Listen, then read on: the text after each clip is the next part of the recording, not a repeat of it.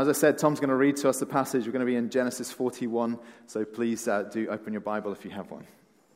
After two whole years, Pharaoh dreamed that he was standing by the Nile.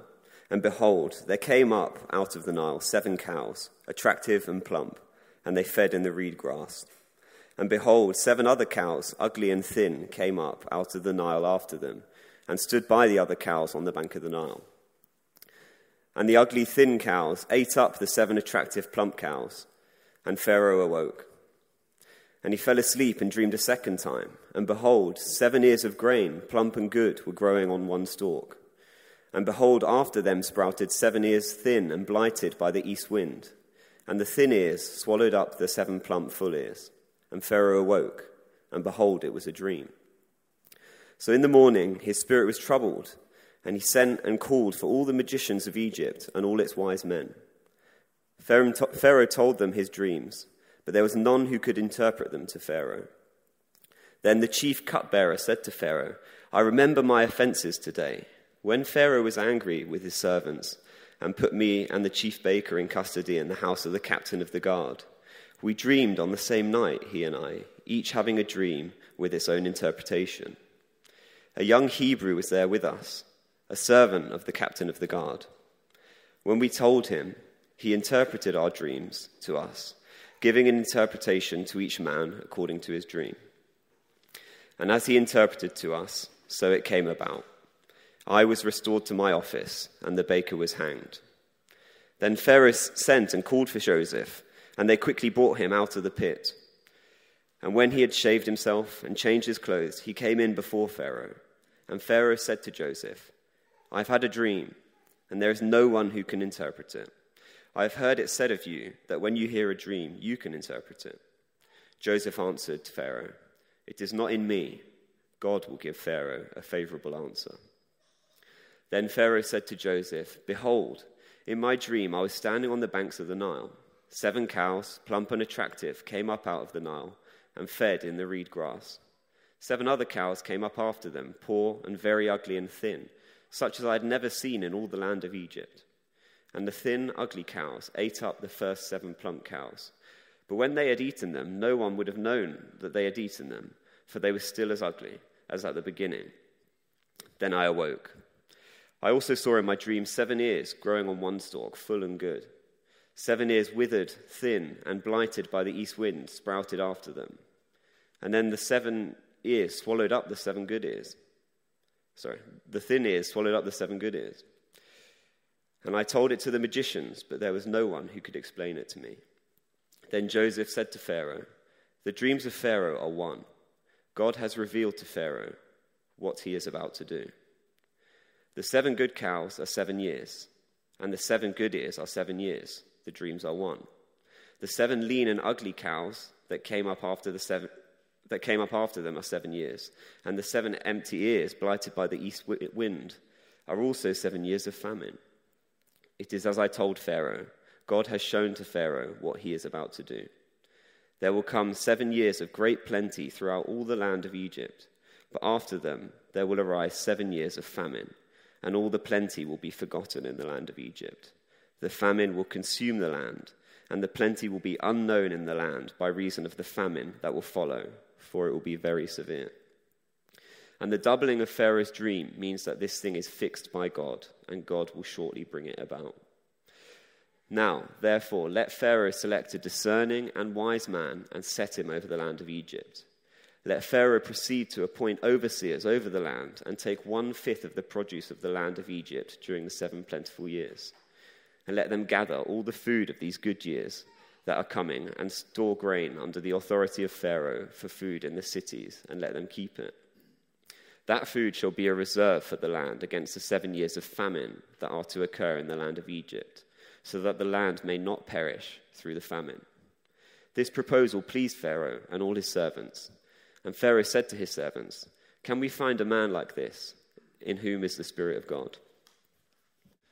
Well, about three weeks ago, we began uh, the series in the life of this man, Joseph. And It is truly a world famous story. I heard, I read just yesterday that the, uh, the musicals hit the theatres again.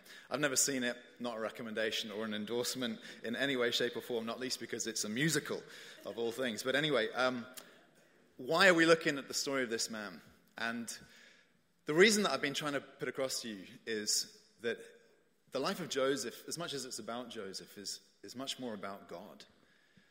It's about the sovereignty of God in the life of an individual, how God is directing his steps, guiding his ways. I think, for example, about what it says in Psalm 139, a psalm that is known to many of us and precious to many of us, where David says that you formed my inward parts. You knitted me together in my mother's womb. He goes on to say, You saw, your eyes saw my unformed substance. In your book were written, every one of them, the days that were formed for me, when as yet there was none of them. This is one of the great mysteries of Scripture that God is sovereign over the events of your life, interested in the days and moments, and He has a great plan.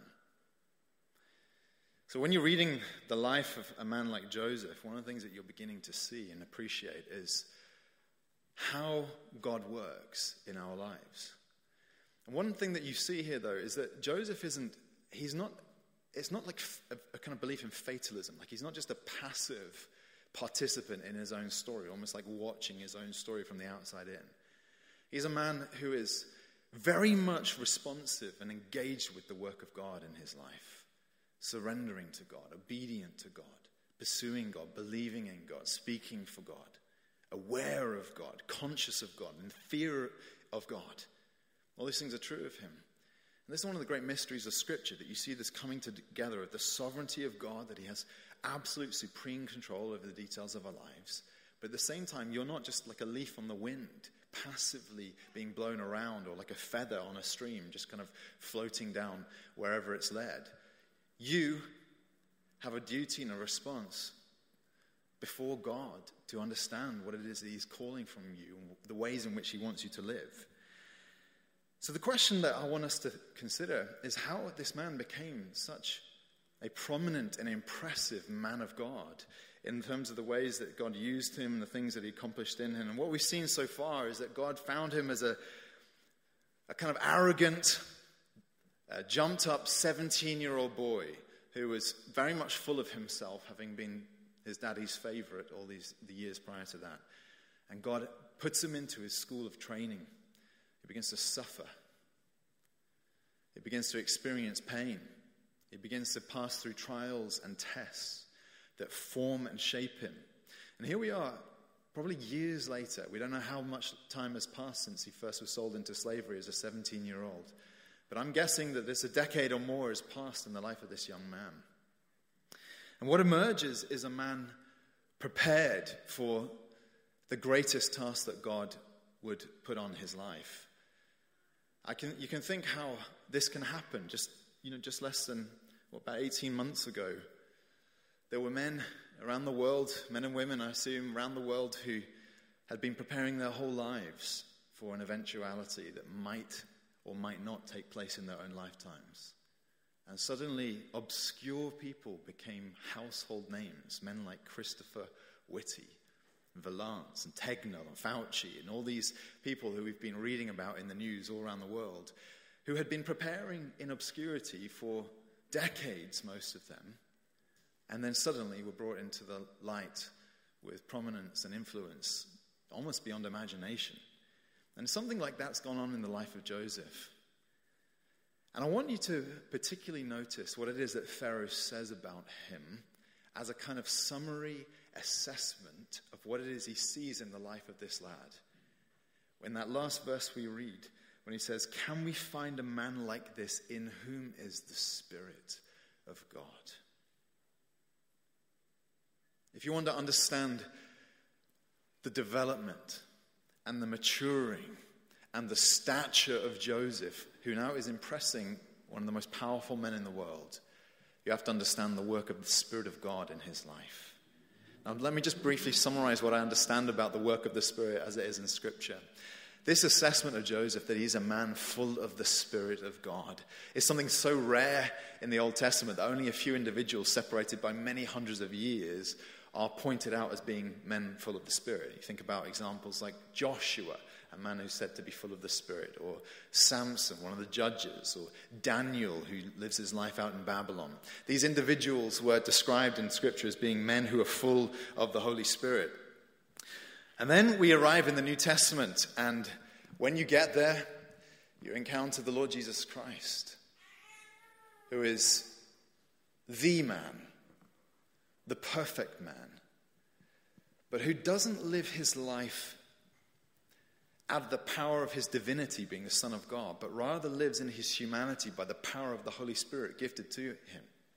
This is such an extraordinary, significant thing about the Lord Jesus Christ's life on earth. You think he's man, he's God. No wonder he lived the life he lived. One of the things the Gospels show us is that the reason why Christ was able to live such an extraordinary life, exceptional character, exceptional power, exceptional influence, all these things, is because the Spirit of God fell upon him in extraordinary power, particularly his baptism. The Gospel of Luke records how the Spirit came down like a dove upon the Lord Jesus Christ. And then we're told in the very next chapter of Luke's Gospel how the Spirit drove him into the wilderness where he was to be tempted. And then how the Spirit brought him back and how in the Spirit he stood up in the synagogue in his hometown at the beginning of his ministry, opened the scroll of Isaiah, and read out that portion from the book of Isaiah. It says, The Spirit of the sovereign Lord is upon me because he has anointed me to preach good news, and so on.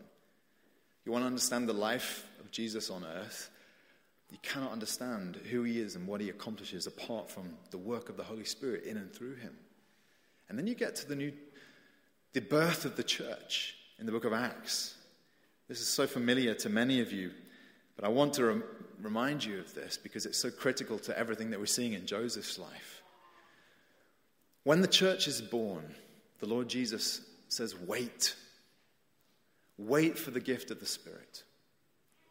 And then it takes place on the day of Pentecost. The Holy Spirit is poured out on God's people. And these are the crucial lines that Peter recites from the book of Joel. It says, In the last days it shall be, God declares, that I will pour out my spirit on all flesh. Your sons and your daughters shall prophesy. Your young men shall see visions. Your old men shall dream dreams. Even on my male servants and female servants in those days I will pour out my spirit and they shall prophesy. Friend, this is what we're seeing happen in the, New, in the life of the church in the New Testament. This rare and exceptional gift that marked out specific individuals in the Old Testament stories, has now been sort of democratized and made available to all of God's people. And in a sense, you're not a Christian if you haven't received a measure of God's Spirit upon your life.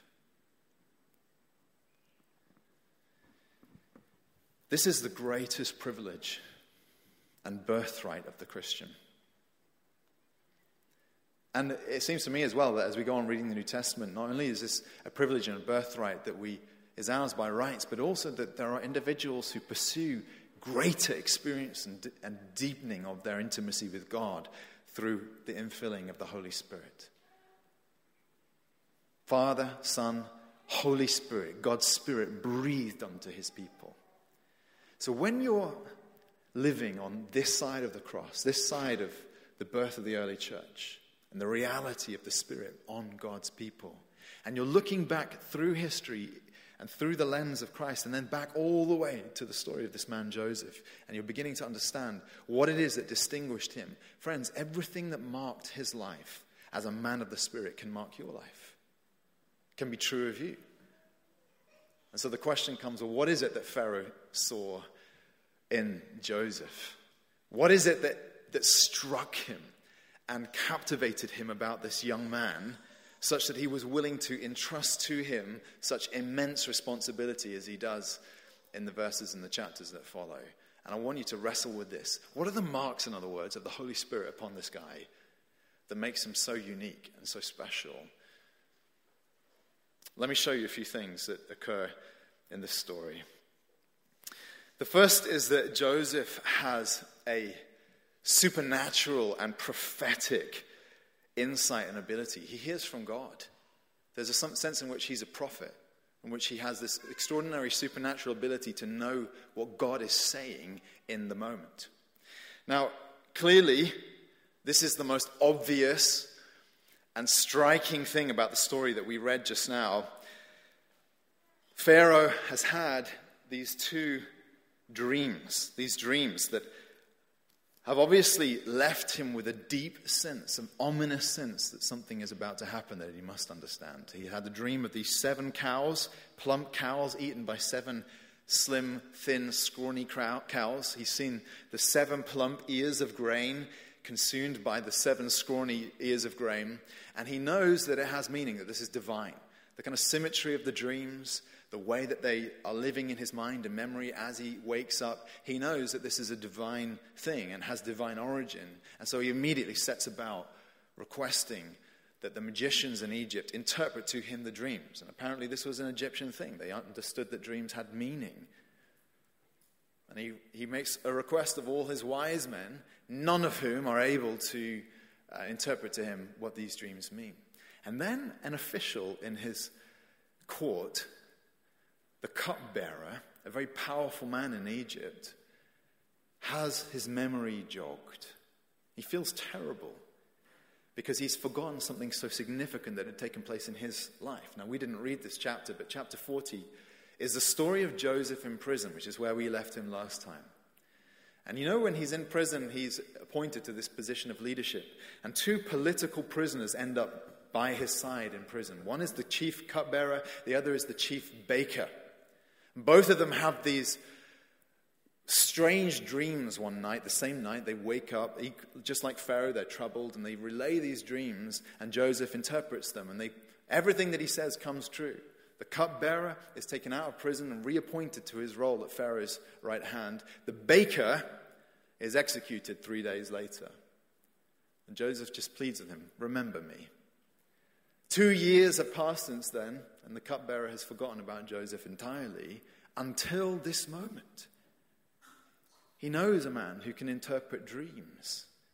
And so Pharaoh summons Joseph into his, into his court, asks him what this ability is.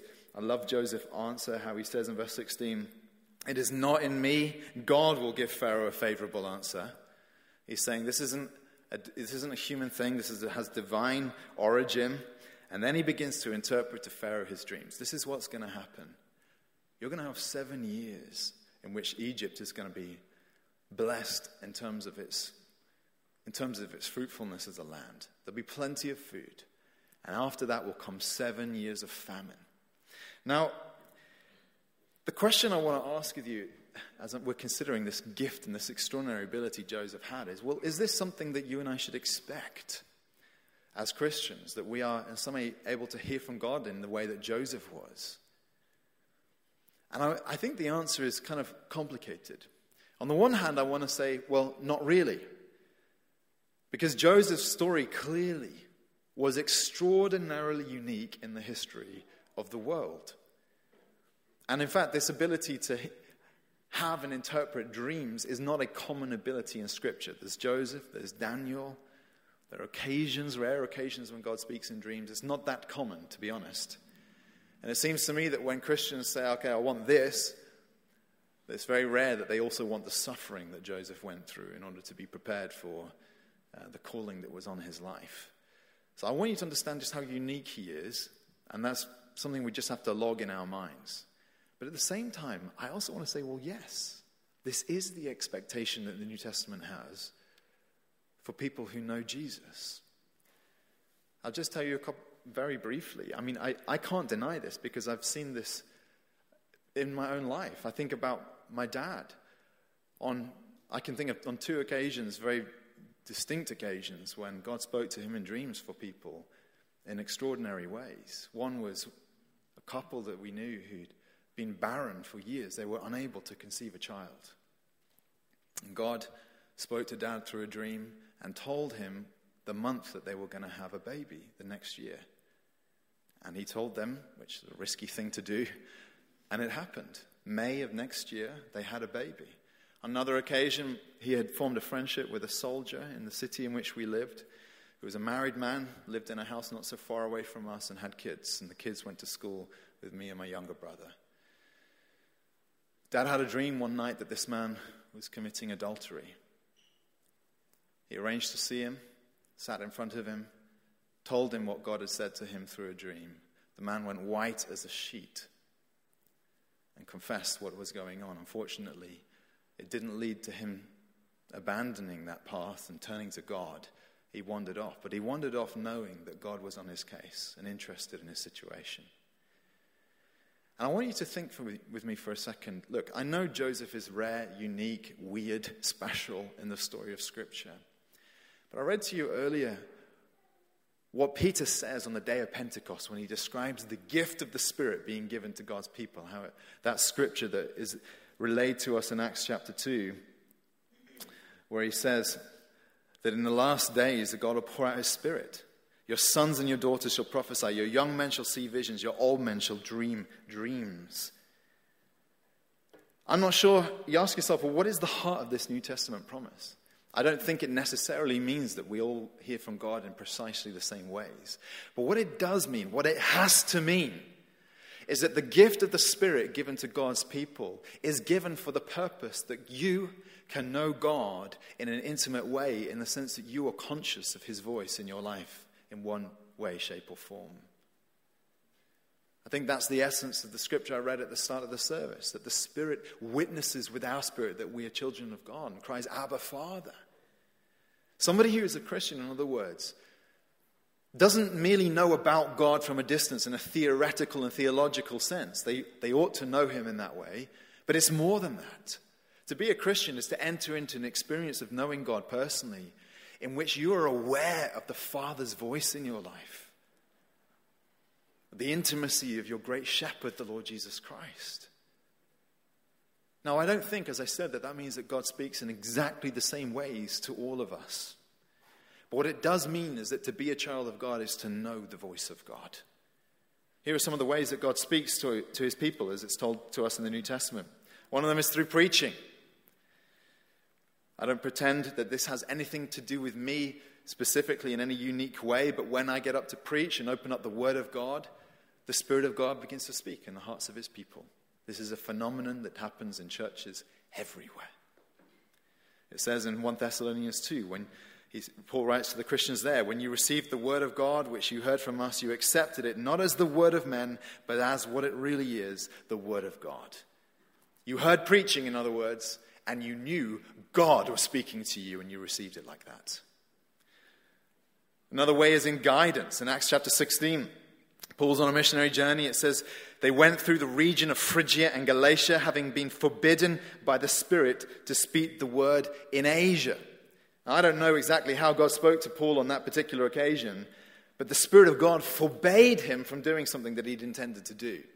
I think there should be an expectation of the Christian life that when you're walking in submission to God and you're wanting to follow His leading, the Spirit of God is His role to communicate to you the will of God.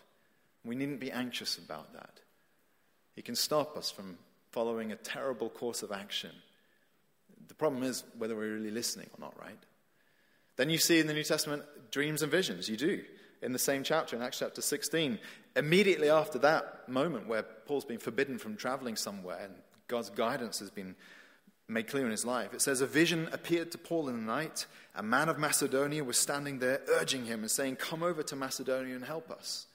So Paul is gripped by this vision of a Macedonian man, presumably recognized him by distinct uh, dress or whatever that he was wearing. And the guy is inviting him, Please come and preach to us. And he does so. He travels to Macedonia, preaches in Philippi, he plants the church there and elsewhere.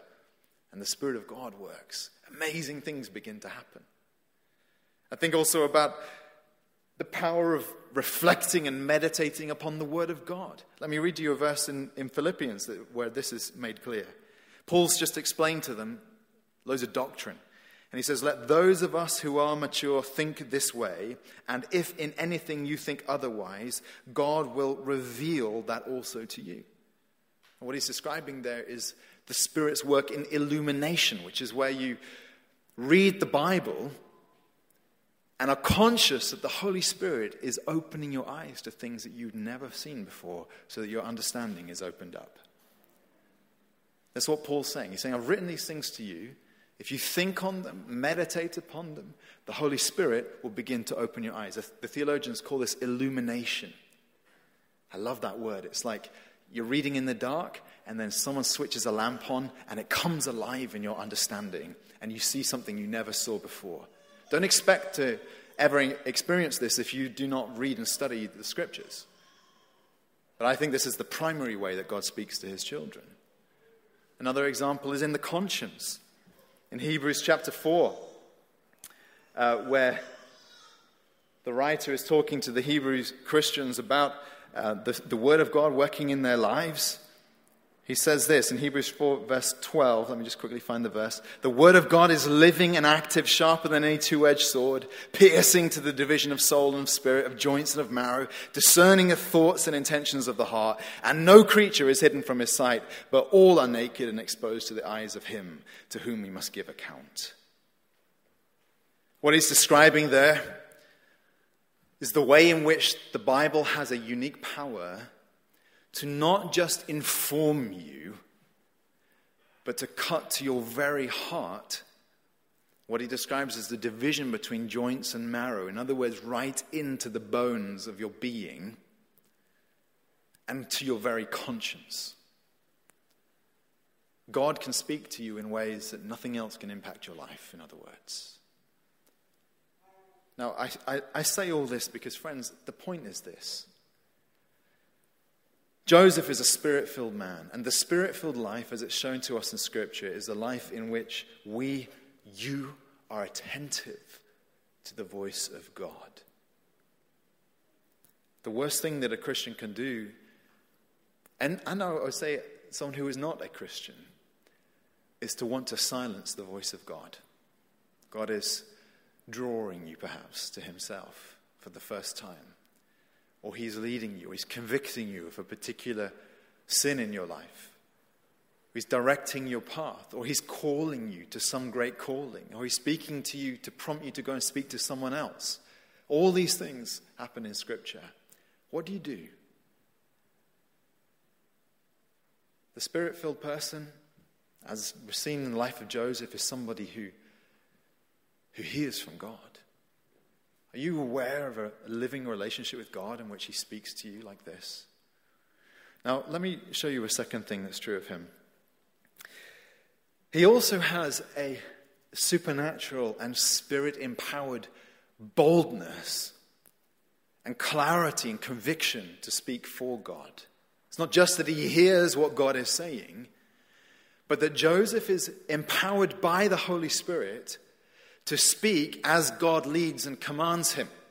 Now, before, before we get into the passage, just show you where I think that's happening here.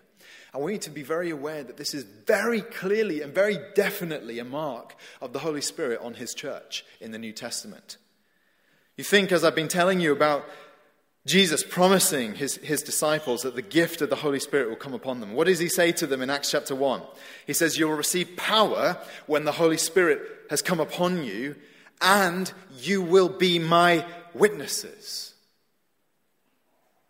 The power of the Holy Spirit upon them is not merely for their personal fulfillment or in a sense of intimacy, though it does involve all of those things, knowing God, but also power that you would then speak for God. And this is something, this is one of the patterns that you see all through the New Testament. That when the Holy Spirit is on individuals and on his people as the body, as the church, God's people become vocal. They're so emboldened. God puts backbone into them and courage into them and conviction into them that they know that we're not here to remain silent. We're here to speak.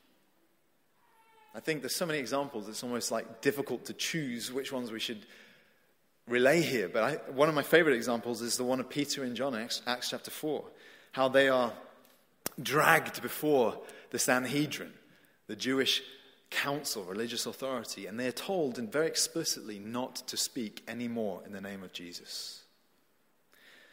But on that particular occasion, when they're dragged before these men, one of the things that you observe in the life of Peter there is that the Holy Spirit comes upon him in an extraordinary way. And it says this Then Peter, filled with the Holy Spirit, said to them, and he begins to push back, rulers of the people, he says, and elders. And they are so taken aback by the courage and boldness and clarity with which he speaks, because it's the Holy Spirit upon him, that they, are, they, begin, to, they begin to observe this. They say, it says that when they saw the boldness of Peter and John and perceived that they were uneducated common men, they were astonished. And they recognized that they had been with Jesus. Of course, it's not only true that they had been with Jesus, he'd taken them from this unlikely background of being fishermen and tradesmen and all these different backgrounds to becoming his chief spokesman, but also that the gift of the Spirit was upon them. The Holy Spirit was in them, and they could not escape the responsibility, the burden, the passion to speak for Christ. You see the same thing in the life of Stephen. What a story that man has. He's one of the first deacons in the life of the church, selected to oversee the distribution of material help to the widows who had no other form of income. But he's also, as a kind of side act, an amazing preacher. And one of the things he does is he kind of engages in debate in the public sphere in a kind of apologetics and proving that the Lord Jesus Christ is the Son of God who rose from the dead. And it tells us that Stephen, full of grace and power, in other words, the Holy Spirit upon him, was doing great wonders and signs. And it says also that when people were engaging with him, they could not withstand the wisdom and the spirit with which he was speaking. My friends, this is such a it's such a prominent theme in the book of Acts that we literally could spend the next three hours just exploring this. None of you would thank me for that, but we could. But it's there not only in the lives of individuals like Peter and Stephen, but it's also there for the whole church. When just after Peter and John have been told, don't preach anymore in the name of Jesus, what do they do? They convene a prayer meeting. And when they're praying, they ask for the Holy Spirit to come upon them. For what? For boldness, it says, to continue to speak the word of God. It seems to me that there is this total connection, this absolute connection, therefore, between the gift of the Spirit upon God's people and you seeing things and understanding things and feeling a responsibility and, and a power to speak what God wants you to speak, whether it's inside or outside of the church. In other words, you become one of God's spokespeople. Now, this is something evidently true in the life of Joseph.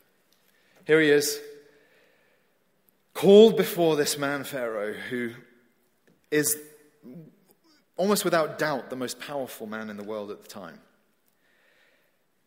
And also a man who is king over a nation that worships all kinds of weird and bizarre gods. And God Osiris, the god of the underworld, married to Isis, who is also a god of the underworld and of the dead. And they have a child, Horus, who looks like a falcon you recognize from any Egyptian mythology. There's the Re, the sun god. There's a whole list of deities. And in among them is Pharaoh himself, who was considered to be a kind of incarnation of these deities, considered to be a god. Now, this is an extraordinary thing because here's Joseph, this slave dragged before a man who is considered to be a god and asked to speak. And you might have thought that he would tread carefully in this, in this opportunity, that he might be nervous about what could happen to him if he speaks on behalf of the God he worships, who is a foreign deity to Pharaoh. It seems to me that his his calling, therefore, in, in a way, is an analog or has a lot of similarity with the Christian's position in the world, right? You may be before all kinds of people in your life, but one thing that's in common is that the world in which we live worships other gods and has a vested interest in maintaining the status quo. And God's people are called to be those who confront who bear testimony, who speak truth. And look how he does it. I love, I love the way he speaks to Pharaoh without hesitation. It's from verse 25, how it tells us, he says to him, The dreams of Pharaoh are one. God has revealed to Pharaoh what he is about to do. Well, think about that statement and what follows it. First of all, that he is asserting, assuming really, the existence of the God he worships over against the gods that Pharaoh worships. That is an extraordinary thing in and of itself, that he is willing to boldly confront that man and not sort of pretend that he's a, a worshiper of Egyptian gods or anything of the kind. In a sense, that's exactly what the Christian is called to do, right? You're here, and one of the reasons why you're here, one of the reasons why God leaves us on this earth, is that you will speak for God.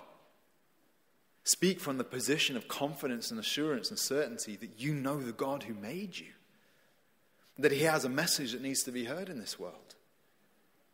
That's Joseph's position. That's why God put him there. God had a message for Pharaoh, and he wanted to use his child, his son, this man Joseph, to communicate it and relay it to it. What about that is not true of you as a Christian?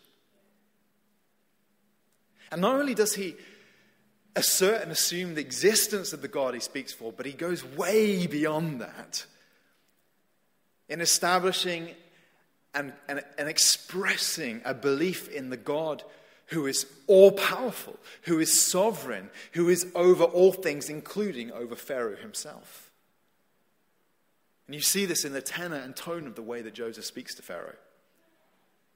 He says to him, he speaks to him about a God who, is, who knows the future, these next 14 years, and how these things will, will unfold, who is in control of the elements, and who has a plan.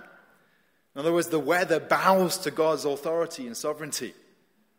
And then he, he sums it all up, lest Pharaoh's thinking about how he's going to get around this problem. He sums it up and just says this The doubling of Pharaoh's dream means that the thing is fixed by God, and God will shortly bring it about.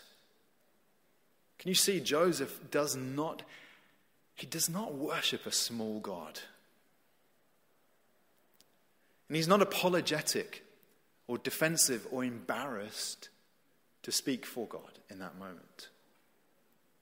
He has such an enlarged vision of the sovereignty and supremacy of the God that he loves and worships over against Pharaoh himself and the gods that Pharaoh represents.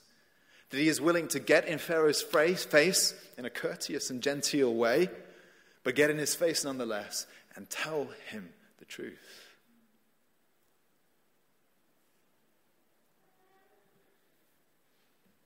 It seems to me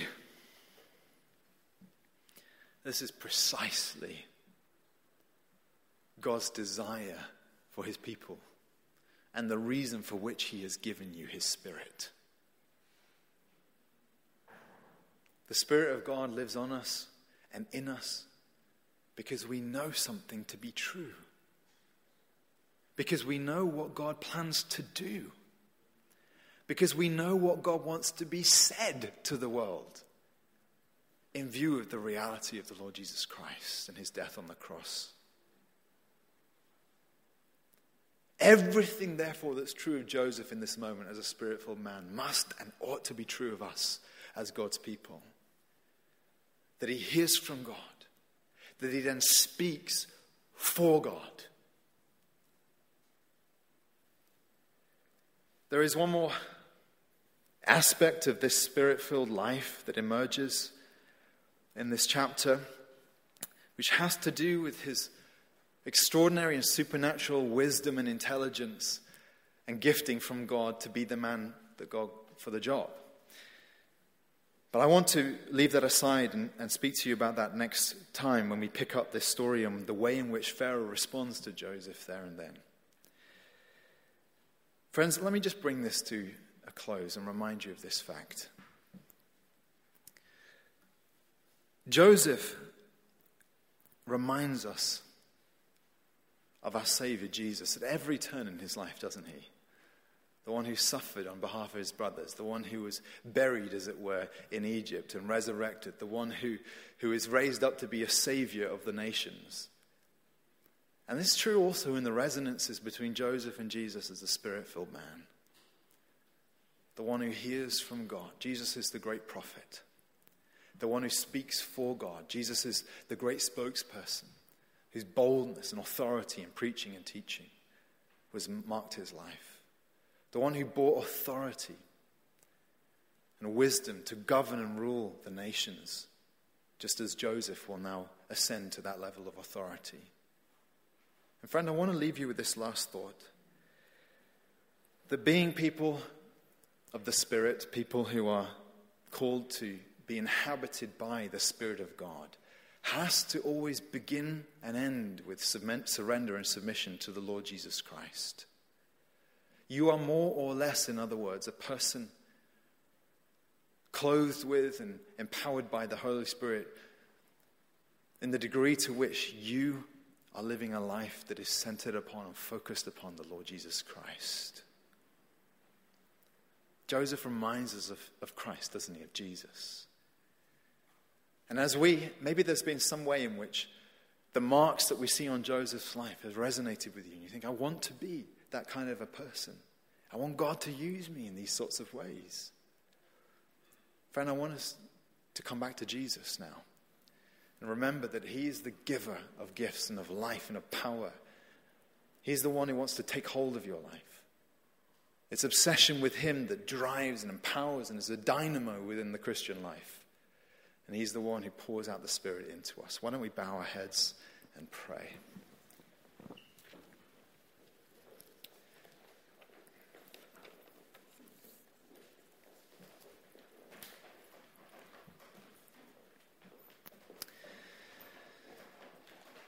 Father God, in coming to you now,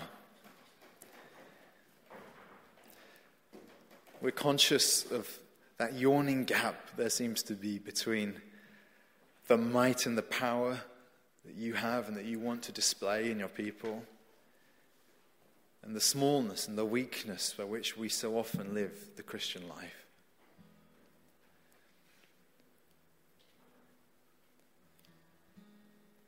there's longing and aspiration within us, Lord, we recognize that there are ways that we can walk and things that we can do in and by the power of God that might otherwise be unimaginable. I want to pray now, Lord, that as we respond to you in worship, Lord, that you will awaken within us as a church and within the lives of individuals here a deep longing to live a spirit filled life and to walk and live by the power of that spirit. I pray, Lord, that where we may have been wading in the shallows, as it were, content with a Christian life that is somewhat routine and absent of real living moment by moment relationship with you. I pray, Father, that the light of your presence and your invitation to come nearer will be heard by all of us. So that brothers and sisters here, Lord, will not continue in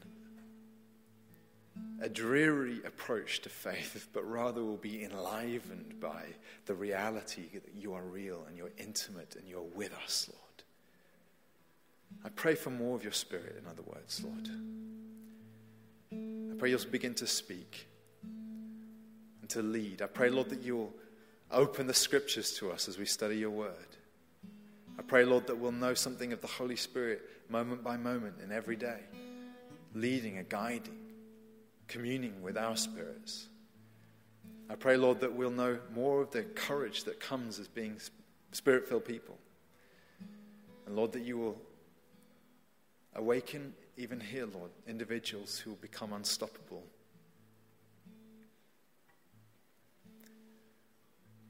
Courageous, bold, and unstoppable. No longer cowed by the intimidation around us. No longer afraid of the consequences, but willing to be truth bearers. I pray these things in Jesus' precious name. Amen. Friends, why don't you stand with me and let's respond to God in worship? Let's draw near. Let's ask Him for a greater measure of His grace upon our lives. Amen.